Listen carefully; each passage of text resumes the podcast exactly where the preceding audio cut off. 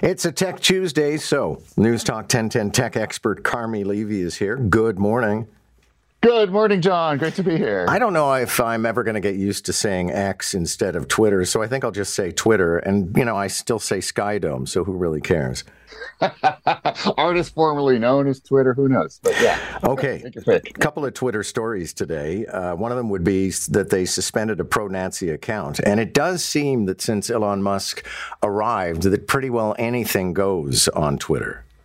It has. You know, there uh, two companies that were uh, that were involved. Basically, they um, an organization called Media Matters. They shared screenshots showing that ads were appearing next to uh, a verified pro-Nazi accounts, and uh, and two advertisers, Gilead Sciences and the Internet and Television Association, uh, they paused their advertising because the company has been saying for months, we're putting in place protections to prevent this kind of thing from happening. What company wants their content appearing next to a pro Nazi account? Uh, the problem here is, is that the company knew, X knew that this was uh, an anti Semitic account. It had been flagged as such, but it was still up there, and they still made the decision to monetize it. They turned on advertising on these pro-Nazi, anti-Semitic accounts, and then they allowed that content, despite their uh, their their saying that they were had they had protections in place. It still appeared next to brands in people's feeds, and so this has been going on for months. Uh, this story sort of keeps popping up. They make promises, but they fail to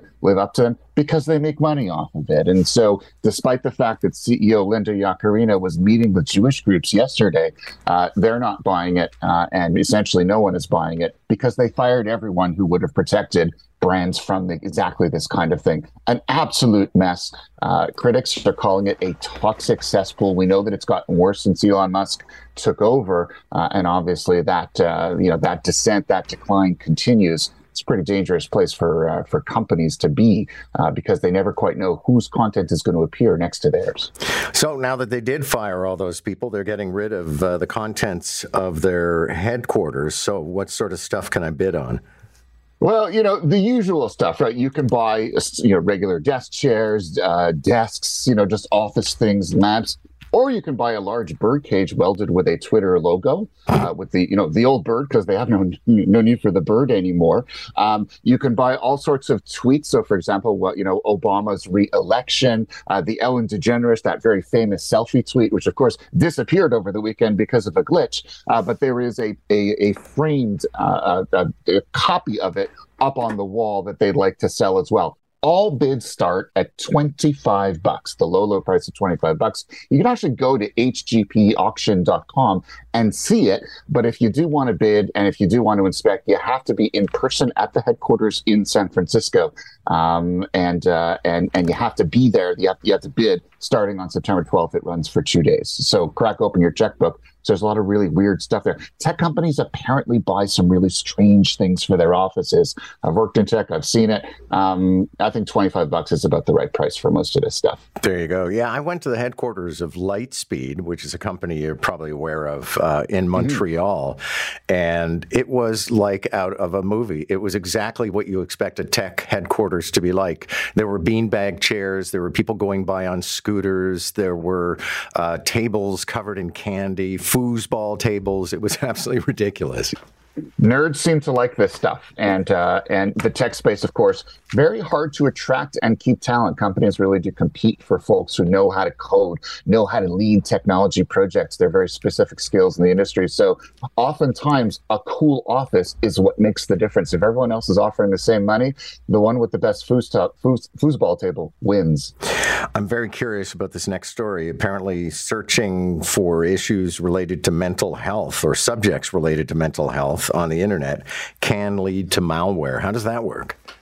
uh, organization called Beyond Identity released some research, and basically what they're showing is that uh, it's almost like search engine optimization for uh, for for mental health terms, and and hackers are taking advantage of it. You search for a term, say say psychiatrist near me, meditation music, virtual therapy, uh, and the links that come back are supposed to be legitimate sources, but hackers are saying, hmm, what are people searching for?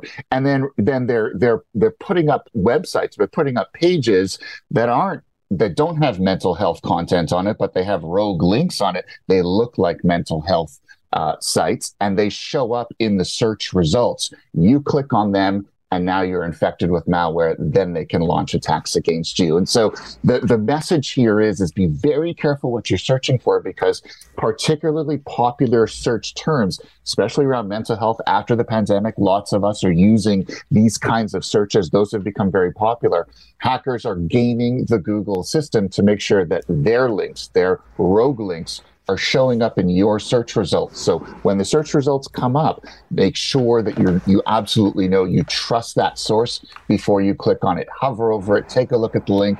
If you're not sure, do another search until you're confident that you can click on that link safely. That just seems especially cruel. I mean, people looking for help on the internet, and you take advantage of it by scrapping their computer hackers have uh, and cyber criminals as we know john we've talked about this so many times have no morals. They'll just basically find whatever the weak kind of underbelly is of the internet. Wherever we're looking for help, they will target. And this kind of attack uh, is is going to get worse in the next little while because obviously it's profitable for them. I have to say, I had a bit of Schadenfreude about this story. Uh, Russia's first lunar mission in 47 years led to a spacecraft crashing into the moon, and I thought, great, so you can't win a war and you can't go to the moon. You can't. And in fact, the two of them are very closely linked because Russia launched its invasion into Ukraine. Global sanctions hindered its ability to send vehicles into space and have them fly safely. They, you know, they can't get the components. They can't get the expertise. They're not doing the quality control. A lot of the people who would be doing the work are in fact being drafted and sent to the front lines. And so scientists have been predicting this for months, saying basically it's, it's a recipe for disaster. They're going to send this thing up. It's going to end up just like the Phobos Grunt Mars probe uh, from just over a decade ago that also didn't even make it out of Earth orbit, crashed back into the ocean uh, because they messed that one up too. This was supposed to be their first moon mission since 1976. They'd been hyping it on propaganda channels within Russia for months, trying to kind of pump up the Russian brand that we're back uh, and it has now failed spectacularly. Giant uh, sort of splatter of egg on Vladimir Putin. I'm like that as well. I normally cheer for any science program wherever it happens to be, but I think in this case, uh, we'll we'll give Vladimir Putin the credit he deserves. He absolutely deserved this failure. Happy to see this thing crash into the moon. And I know it wasn't on your subject list, but I would imagine you have some thoughts about this call to boycott Facebook for two days. Tomorrow and the day after that, we're told don't post anything. That'll punish Meta. Yeah. Oh, do I ever? I mean, will it really make a big difference? No. But, you know, the Friends of Canadian Broadcasting, I'm now friends of theirs because they've launched this. I think it's a neat thing. I think it sends an important message, more symbolic than anything else. Uh, but it tells big tech, you know what? Canadians aren't very happy with you. We're going to draw a line. And it's almost like those blackout uh, uh, campaigns from a few years ago. They didn't ultimately change our behaviors on the platform long term, but they did send a message to the company. And I think in this case, Meta needs to get slapped on the face a little bit. They're behaving in, an, in a fairly immoral, unethical way. Uh, it's time that they flew right, and Canadians really should tell them so. Thank you, sir. Always a pleasure. Thanks, John. Appreciate it. That's our tech expert, Carmi Levy. And I'll renew my injunction that you should find him on uh, social media because he's a really fine photographer. He does this very minimalist work. And uh, I'd encourage you to seek it out.